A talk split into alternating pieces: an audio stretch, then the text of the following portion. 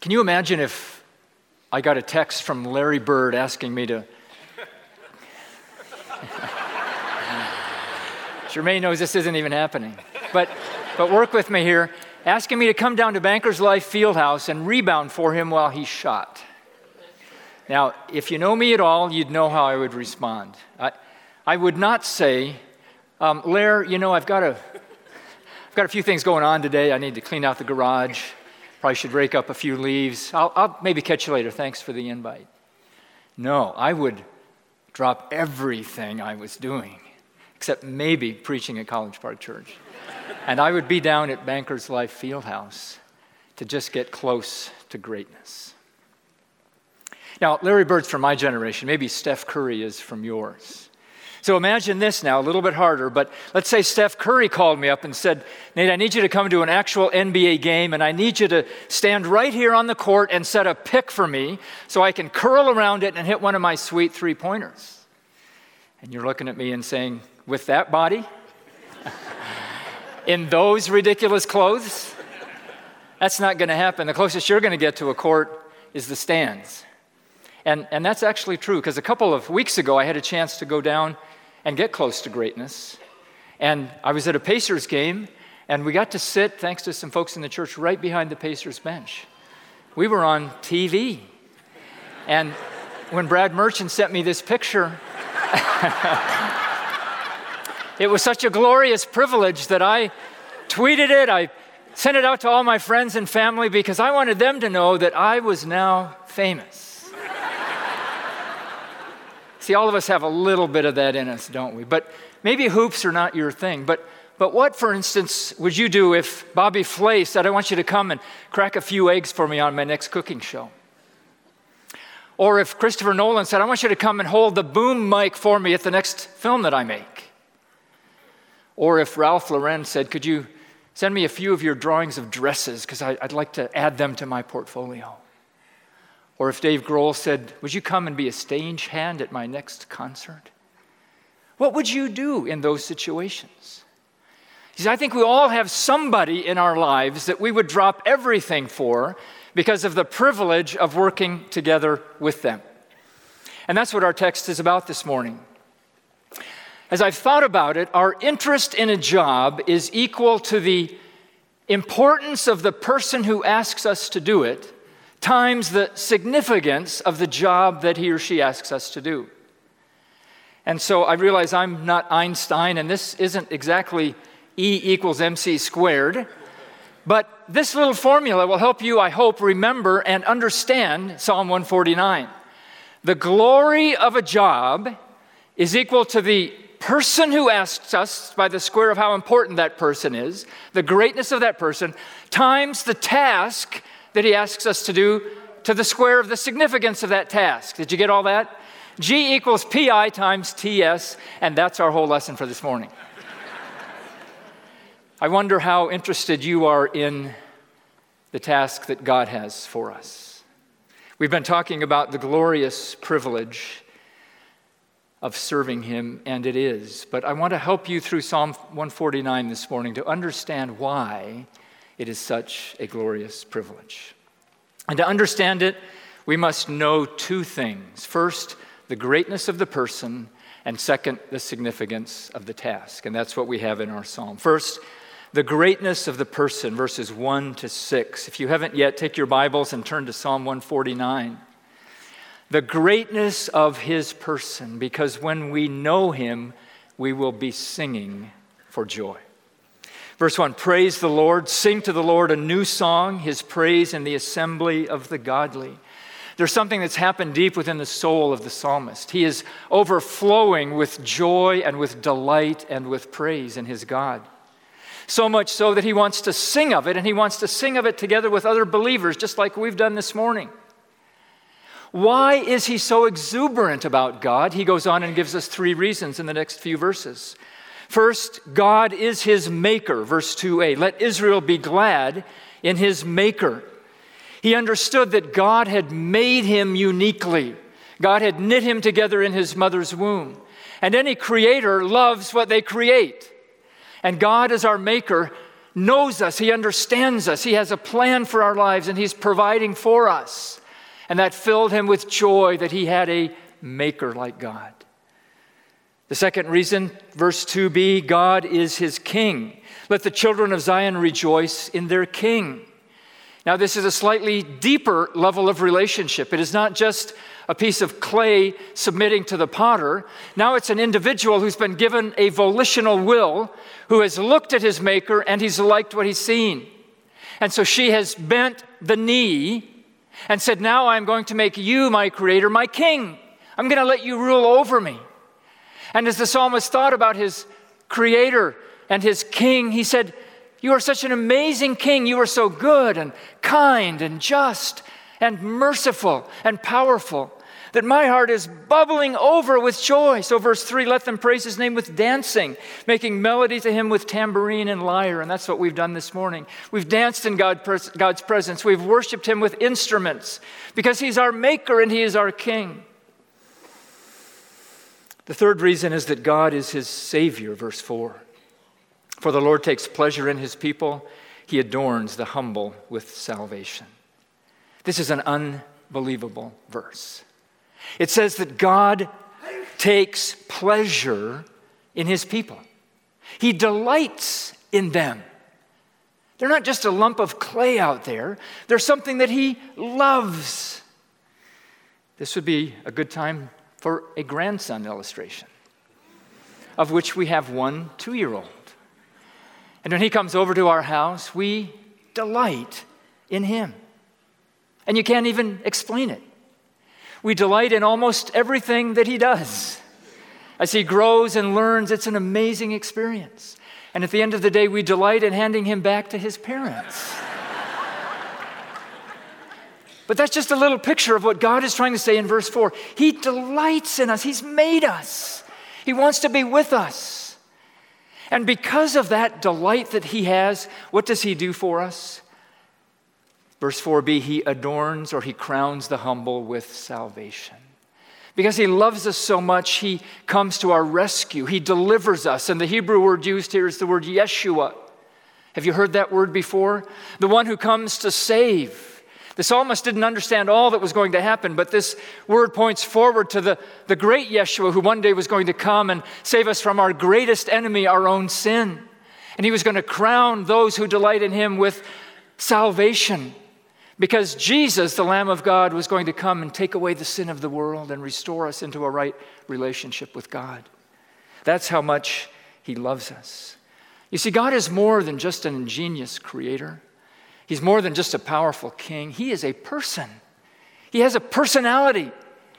He has things He likes and things He doesn't like. And one of the things He likes is being in relationship.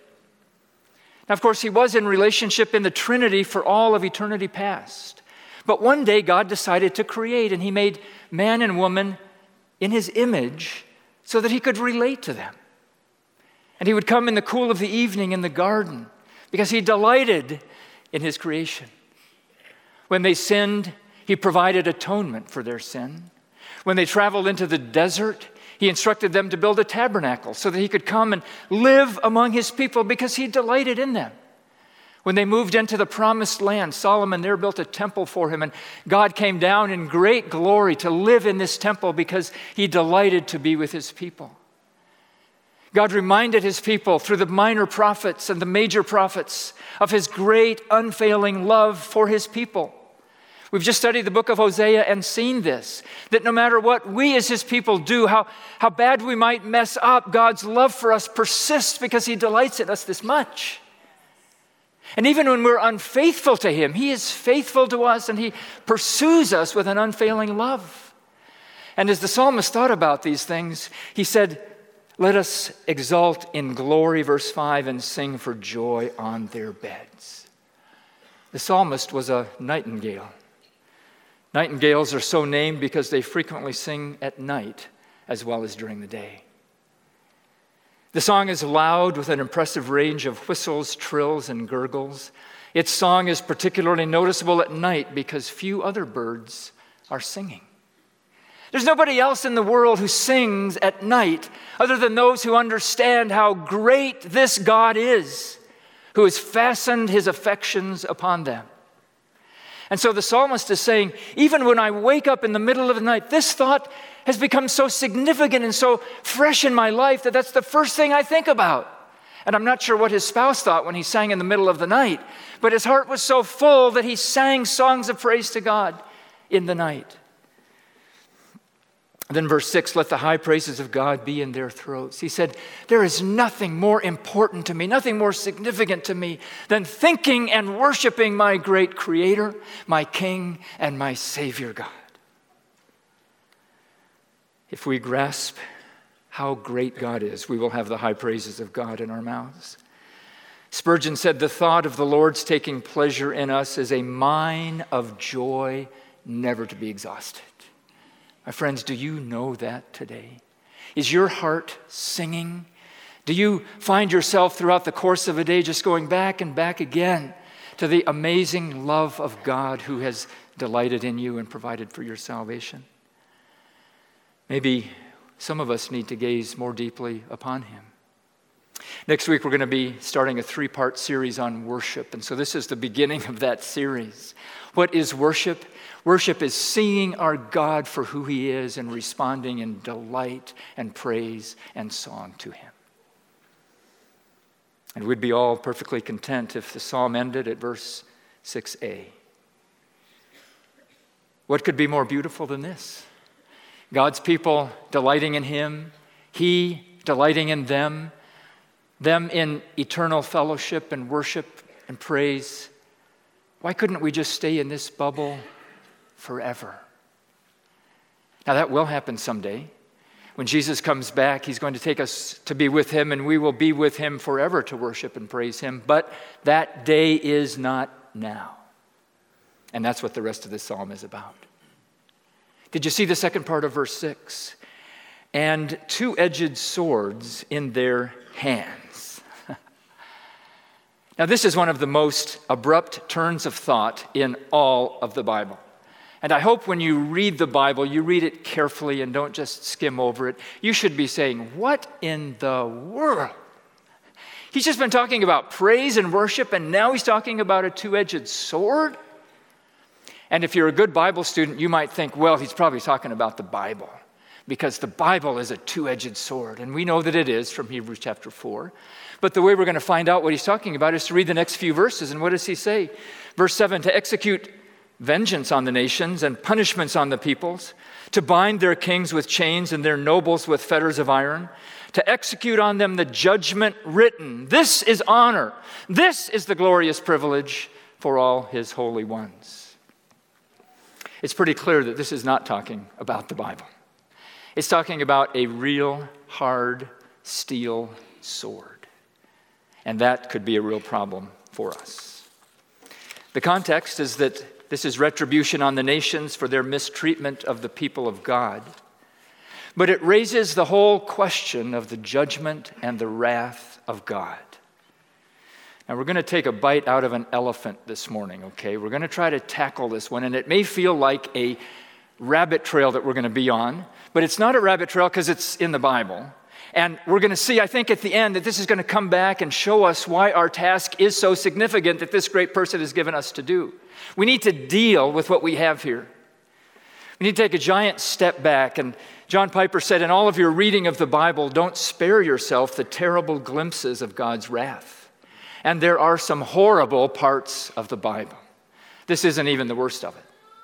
Nahum 1 2, the Lord is a jealous God filled with vengeance and rage. The first few verses of Isaiah 63 are even hard to stomach the terrible judgments in the book of Revelation, and we could go on and on. Much of our Bible is filled with this aspect of the character of God. And, let me ask you this morning do you want to know God fully in all of his dimensions? Or do you want to just pick and choose what feels good to you, what makes sense to you, what would be a God that you would like? Now, you see, that's what the world does. They make a God of their own creation that fits in with their understanding, but Christians don't do that. Christians say, we don't know what God is like, but we read the Bible and we find out what God is like. And God has revealed every single word in here to help us understand Him as fully as we're able to. And all of these pieces are in the Bible for us to understand a part of God that we must understand if we're going to know Him fully. And we don't need to be afraid that there's going to be a skeleton in the closet, something embarrassing about God that we're not going to be able to explain to our friends. God is who He is, my friends. And as a follower of His and a believer in the Bible, that's what we want to learn from Scripture. So let me just give you a couple of points to think about related to the judgment of God. First, I think we can all agree that judgment is a good thing. I mean, can you imagine if there were no punishments, if there was no judgment? If we lived in a Mad Max world, a dystopian world where there were no rules and no laws? If people like Hitler or Stephen Paddock in Las Vegas got off scot free, can you imagine what anarchy our society would descend into? There must be justice, and we actually love justice. That's why some of our favorite movies have this arc in it that you have the bad guy and then you have the good guy, and then they meet and they fight, and it's a close battle, but in the end, the good guy always wins. And what do we say at the end? Yes! That's why we love lines in movies like, Make my day. You're just waiting for that trigger to pop, aren't you? Or, my name is Inigo Montoya. you killed my father. Prepare to die. And then we love the sword fight because we know who's going to win and it's close and back and forth. But finally, when Inigo puts the sword through the guy, we all cheer. Why? Because justice has finally happened. And we cry out with this psalmist in Psalm 58 11, then people will say, Surely the righteous still are rewarded. Surely there is a God who judges the earth. That's what we want. We want a righteous ruler who judges fairly. But secondly, judgment to be good must be fair because it can be misused. And I'm afraid that sometimes we get the idea that God's wrath is like a terrible forest fire that just burns anything that gets too close to it. And my friends, nothing could be farther from the truth. God's wrath is not indiscriminate. In fact, in Nahum 1, right after the verse we just read, it says, He takes revenge on all who oppose him and continues to rage against his enemies. God's wrath only breaks out on his enemies. So, who are his enemies? Short history of the world. God made the world, he gets to make the rules. He made the rules. He told them us here. He told them the rules right here. Anybody who breaks the rules is an enemy of God. Because you've said, I don't want him to rule over me. And what happens to the enemies of God? They suffer the punishment that God has ordained. And what did he say right from the very beginning when he gave the first rule? He said, If you break this, in that day you will surely die. The wages of sin is death. Those whose names are not found written in the book of life are going to be thrown into the lake of fire, Revelation 20, which is the second death. See, everybody who rebels against this king, who, who breaks his rules, is under the fair and just penalty of death. John Calvin said, When God himself is the author of vengeance, it is justice, not cruelty. It is not surprising that the mercy which is treated with undignity should be converted into severity. You see, God only condemns the guilty, He always judges righteously. So then you think, who would be His enemy? Well, all of us have broken His commands, and you might wonder why we're even around. Because He could very rightly and fairly have destroyed us the minute that we sinned. And here we learn another thing about God's judgment. He often delays his judgment to give time for repentance. See, Ezekiel told us in chapter 33, verse 11, that God takes no pleasure in the death of the wicked. Jonah learned through the incident with the city of Nineveh, he said in 4 2, You are eager to turn back from destroying people. You see, our God is gracious and compassionate, He is slow to anger and He is abounding in loving kindness. God doesn't want to punish people, He is giving them time to repent and to turn to Him. But eventually his patience will wear out, and he will blow the whistle, and the game of life will be over, and his judgment will fall on all who are at that moment his enemies. And it will be a just judgment. Well, the final question as it relates to our passage is how does God dispense his justice? And the only way we can find that out actually is by reading the Bible, because it's not really your place or mine to tell this king how he should dispense his justice. He's already told us through story and through precept in the Bible. And we find a variety of ways. Sometimes God dispenses his justice immediately and directly. For instance, when Korah, Dathan, and Abiram rebelled in the desert, God said, That's enough. And he opened up a huge yawning chasm in the earth. They all fell in with their families, and the earth closed over them, and it was gone. God judged them. Jesus, when he comes back, it says in Revelation 19, is going to judge the nations by the sword of his mouth. The one who by his mouth created the stars and the sky is going to once more speak a word of judgment, and all those who are enemies will be annihilated. They will be destroyed. They will be punished for their sin. But in Old Testament times, God often used people to affect his judgment. And surprisingly enough, many times he used pagan people, unbelievers the book of Habakkuk. Habakkuk is surprised that God would use the Babylonians to execute his justice because they themselves are evil and wicked. But God can execute his justice any way he wants because he is the king. And sometimes in the Old Testament, and here's where we get back to our psalm, God used his own people to execute justice. David, for instance, is one. That's what the psalmist is celebrating here. That God had now decided to bring his justice down upon some nations, and he decided to use an instrument called his people. And so he gave them the glorious privilege of being raised up from the mundane duties of ordinary human life and to enter in the activity of God, to be partners with God in fulfilling his mission. And when he does that, he calls it, verse 9, the glorious privilege of all his saints a word that means, and most often translated in Hebrew, majestic. This is our majestic privilege to join God in accomplishing his purposes in the world. Because a great person has asked us to do a significant task. That is why this is our glorious privilege. And I wonder if you taste that today at all.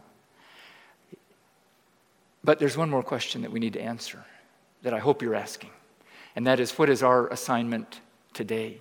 We're not going to be passing out two edged swords today.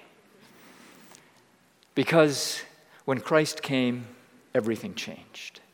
To get the answer to this question, we now need to leave our Old Testament text and we need to go to the New Testament.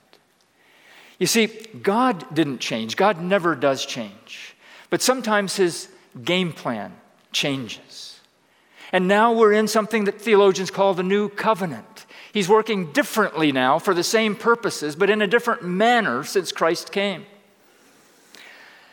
Commentators on the book of Psalms said this about Psalm 149 the Christian must transpose the letter of this psalm into the spirit of the new covenant. God's just demands have not changed. The day is coming when all of his enemies will feel the sting of his sword and the fire of his judgment. And here's the amazing truth about the new covenant nobody has to experience the judgment of God. He has provided a way out, and his name is Jesus. That's why he's so worthy. He shed his blood so that he could cover us, so that he would not have to shed our blood. And so, Jesus, before he left after his death and resurrection, told his disciples, Here's your mission it's no longer to bring vengeance on the nations and shackle them and do all these things that we just read. No, here's your mission it's to be a witness to me in all of the world. It's to preach repentance and the forgiveness of sins to all nations, Luke 24. It's to make disciples of all nations. Our job now is not judgment, but salvation. It's not vengeance, but reconciliation. Spurgeon again said, We praise our God after another fashion. We are not executioners of justice, but heralds of mercy. And what would you rather be? This text cannot be used to justify any acts of war or violence, as it has been, regrettably, in the history of the Christian church. Thomas Müntzer stirred up the War of the Peasants in the 16th century, in which 200,000 people were killed by this verse. Caspar Scioppius used it to influence Roman Catholic princes in the Thirty Years' War in the 17th century, and over 8 million people died. My friends, that's a terribly misguided interpretation of Psalm 149 because we don't live in that old covenant anymore. We now have a different ministry. We're entering into the mission of God, but it's not to bring judgment on people, it's to bring salvation to them. And as Paul reflects on this in 2 Corinthians 3, listen to what he says.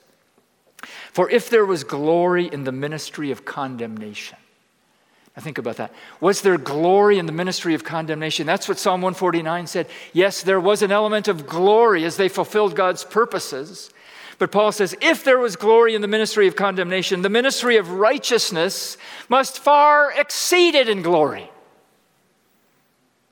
Indeed, in this case, what once had glory has come to have no glory at all because of the glory that surpasses it. My friends, there is no glory in killing and destroying. That is not our job anymore. We have been given the ministry of the new covenant that instead of bringing death, it brings life. Instead of bringing condemnation, it brings reconciliation to God. And that is the significance of our task. Is there anything more delightful that we could offer to people than the news of salvation in Jesus Christ? And that's why Paul went on to say in 2 Corinthians 4 1, therefore, since we have this ministry, we do not lose heart. We've seen our missionaries up here today, and it gets hard sometimes. It may be hard for you to think about how can I continue to witness to my colleague or my friend or my family? The reason we don't lose heart is because God has given us such a significant task. He has allowed us to preach forgiveness and salvation and life. And that should drive us forward in our participation in this great privilege. Where does this message need to go? This great person who's the maker of heaven and earth has a great agenda. And this, this is such big news that it needs to go to all seven and a half billion people on the face of the earth. If we just stay where we are, it's too small a thing, Isaiah says. Now, we do need to continue to to bear witness. We need to be doing what Paul said. I've gotten a little bit behind here. Let me pull this.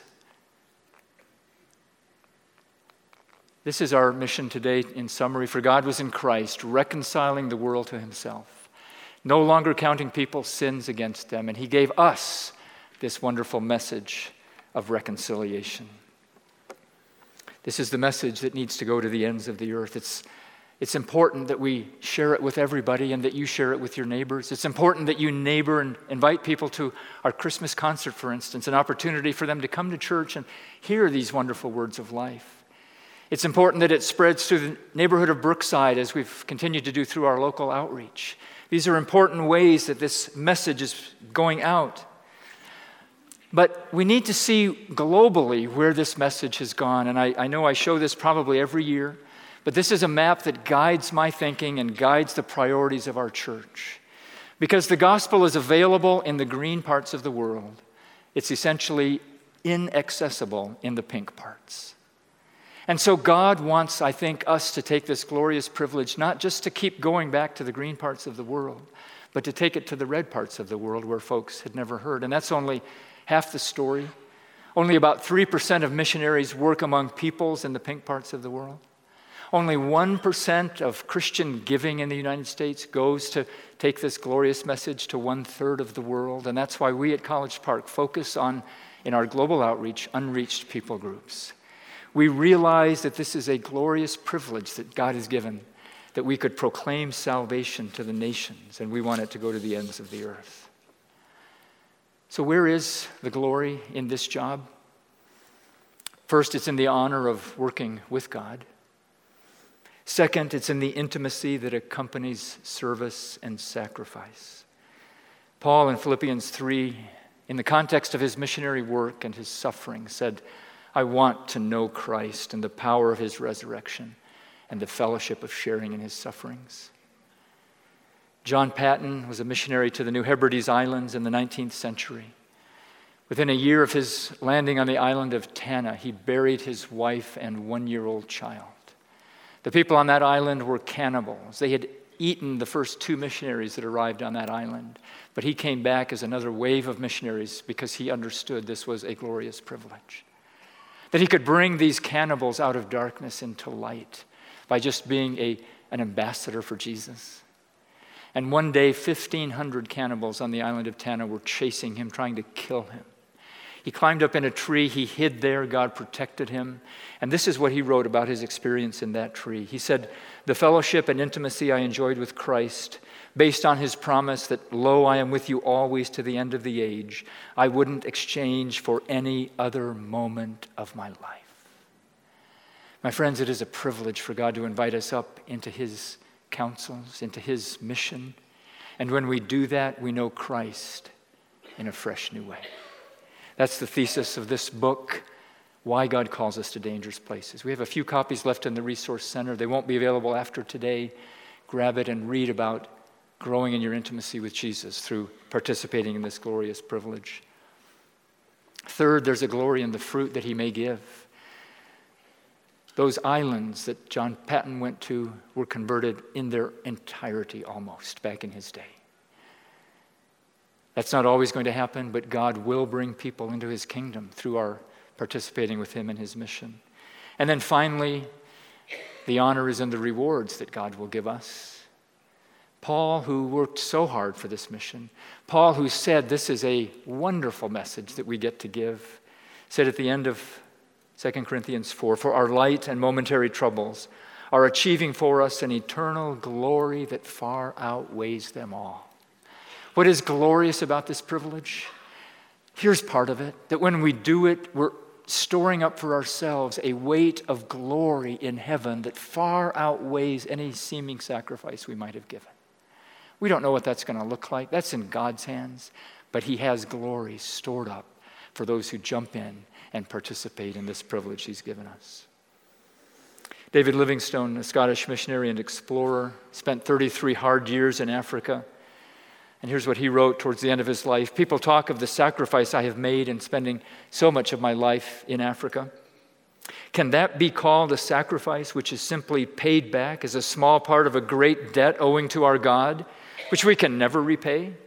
It is emphatically no sacrifice. Rather, it is a privilege.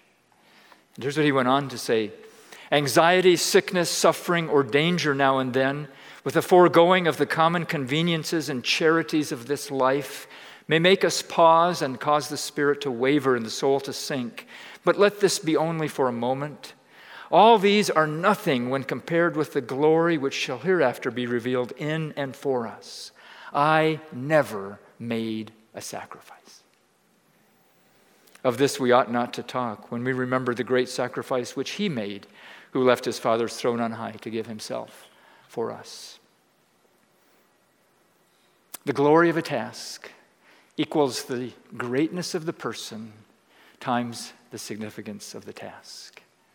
My friends, is there something in your heart that is resonating with that this morning?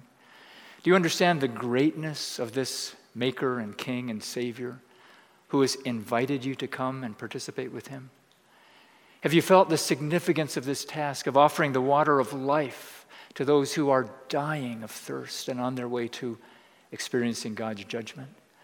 You see, it is because of the impending judgment of God and the offer of salvation in Jesus that this is such an amazing privilege. We get to let people out of hell by proclaiming the gospel to them. Are you a worshiper? It's got to start there. Is your heart singing the high praises of God even in the middle of the night? You see, this is for that. We worship so that we can work. We sing so that we can sweat. Spurgeon said, All the holy ones are sent on errands by their holy Lord. If we do not praise, we will grow sad in our conflict. Missionaries hear that. Church members, if we do not fight, we shall become presumptuous in our singing. We need them both. Even the tumult of our holy war is part of the music of our lives. And I just want to give you a moment to think today what is that holy war that's a part of the tumult of your life? Or is your life just about getting through the week, getting the kids off to school, and paying the bills week after week after week. God has so much more for you than that. God is inviting you up into His counsels, into His work, into the work of His kingdom. This great person is inviting you to participate in a significant task, and that should be our delight. Well, what does that look like specifically? At 11:30 in the East Room, there's a call-out meeting. If you'd like to learn more about our three application steps from Reach, which are get involved in a Barnabas team, get to know an international in Indianapolis, or three, go on a vision trip. Come to that room next hour and learn more about these opportunities.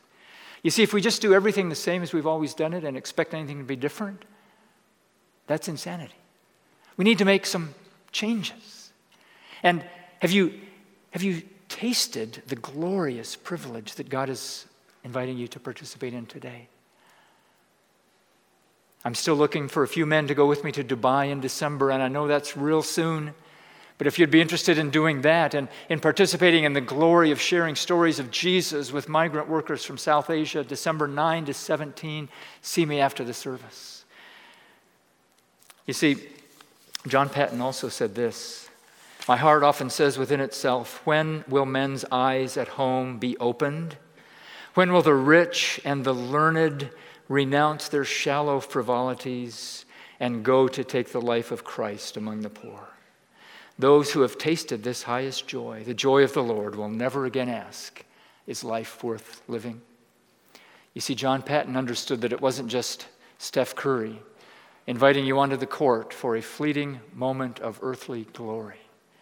This is the maker and the king of the universe, inviting you to come up with him and participate in this most glorious of all tasks of offering the free gift of salvation through Jesus Christ to all who will believe. Will you pray with me? Lord, we have many of us in this room tasted and seen that you are good.